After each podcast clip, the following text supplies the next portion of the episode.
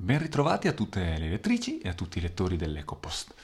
L'articolo che leggerete oggi, l'articolo che viene accompagnato da questo breve podcast, parla di come nell'anno scorso, nel 2020, a causa delle restrizioni imposte a tutto il pianeta dalla pandemia di Covid-19, l'umanità abbia emesso oltre 2 miliardi e mezzo di, di CO2, di anidride carbonica inquinante nell'atmosfera, per un uh, calo del 7% delle emissioni eh, rispetto al 2019, sui 12 mesi precedenti.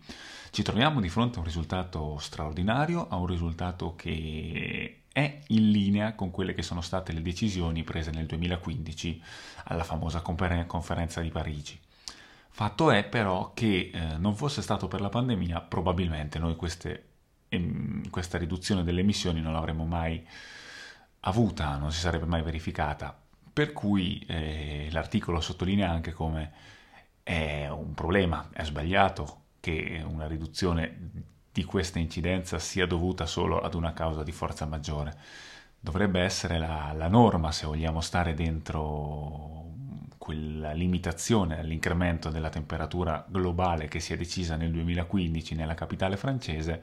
servirebbe che eh, queste riduzioni diventassero la norma e non il, il risultato di, un, uh, di una pandemia globale che ci ha rinchiuso di fatto in casa.